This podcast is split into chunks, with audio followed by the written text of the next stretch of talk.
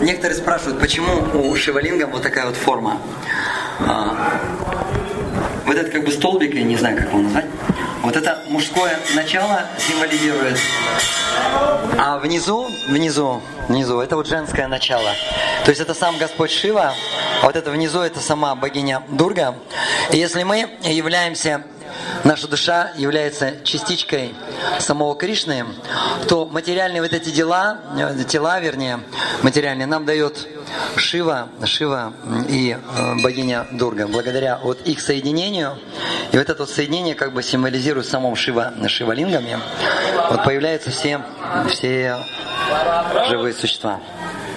Все, дорогие преданные. Обходим. Вот, вот здесь вот желобок есть, его не надо переступать. Вот, и обратно.